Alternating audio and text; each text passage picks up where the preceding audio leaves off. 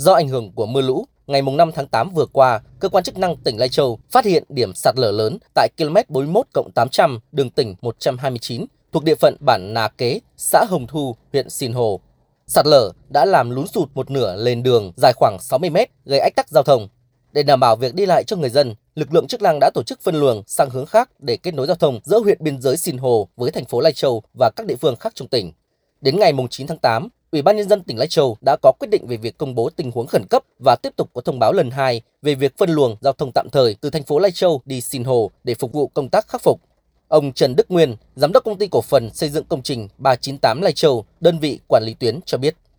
Ngay à, sau khi xảy ra sự cố thì đơn vị đã cử cán bộ cùng anh em công nhân à, đóng cọc, rào chắn, à, cảnh báo và có người trực hai đầu để hướng dẫn các phương tiện qua lại được an toàn. Công ty cổ phần bảo trì đường bộ 1 Lai Châu hiện đang quản lý gần 500 km đường quốc lộ và đường tỉnh thuộc 4 huyện Sìn Hồ, Nậm Nhùn, Phong Thổ và Mường Tè. Từ đầu mùa mưa đến nay, các tuyến đường đơn vị quản lý xuất hiện gần 650 vị trí sạt lở với khối lượng gần 70.000 mét khối đất đá. Đến nay, hầu hết các điểm này mới chỉ được khắc phục tạm để thông xe. Ông Nguyễn Viết Sơn, trưởng phòng kế hoạch kỹ thuật công ty cổ phần bảo trì đường bộ 1 tỉnh Lai Châu cho biết, trong số các điểm sạt lở trên các tuyến giao thông mà đơn vị quản lý, nghiêm trọng nhất là tại điểm km 198 cộng 289 trên quốc lộ 4H. Vị trí này bị mất vai đường và 1 phần 2 mặt nhựa dài khoảng 45 mét. Tuy nhiên, cho đến nay, đơn vị mới nhận được quyết định công bố tình huống khẩn cấp với các điểm sạt lở trong tháng 5 và tháng 6. Còn các điểm sạt lở lớn gần đây, trong đó có điểm tại km 198 cộng 289 quốc lộ 4H thì chưa có quyết định công bố tình huống khẩn cấp. Do đó, đơn vị quản lý đường chưa thể triển khai các phương án khắc phục ổn định lâu dài. Trong cái thông tư số 43 sửa đổi thông tư 03 khi mà triển khai thực hiện thì yêu cầu bắt buộc là phải có công bố tình huống khẩn cấp cũng như là lệnh xây dựng công trình. Theo tinh thần của thông tư số 43 thì yêu cầu tất cả những điểm sạt lớn hơn trăm hoặc là những cái điểm sạt lở ta luy âm với khối lượng rất nhỏ nhưng vẫn phải chờ công bố tình huống cũng như lệnh xây dựng thì mới được làm triệt để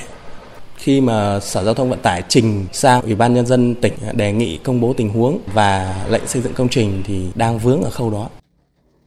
Theo thống kê, từ đầu mùa mưa lũ đến nay, tỉnh Lai Châu đã thiệt hại khoảng 50 tỷ đồng về giao thông. Riêng đợt mưa kéo dài trong những ngày đầu tháng 8 này, địa phương ghi nhận tới gần 650 vị trí sạt lở ở các tuyến đường tỉnh 129, 133, 134 và quốc lộ 279D, 4H. Trong đó có hơn 40 vị trí sụt sạt ta luy âm ước tổng giá trị thiệt hại khoảng 25 tỷ đồng. Ngay sau khi xuất hiện các điểm sạt lở, ngành giao thông vận tải đã huy động nhân lực, máy móc khẩn trương triển khai công tác khắc phục và đến nay cơ bản đều đã thông xe bước 1 và hiện đang tiếp tục tổng hợp các điểm sạt lở lớn để đề nghị công bố tình huống khẩn cấp. Thế nhưng do chậm công bố và vướng mắc trong các bước hoàn thiện thủ tục khi khắc phục nên các điểm sạt lở lớn này vẫn chưa có phương án khắc phục ổn định lâu dài. Khi mưa xuống lại đối mặt với nguy cơ sạt lở gây mất an toàn giao thông. Ông Nguyễn Văn Hưởng, Phó Giám đốc Sở Giao thông Vận tải tỉnh Lai Châu cho biết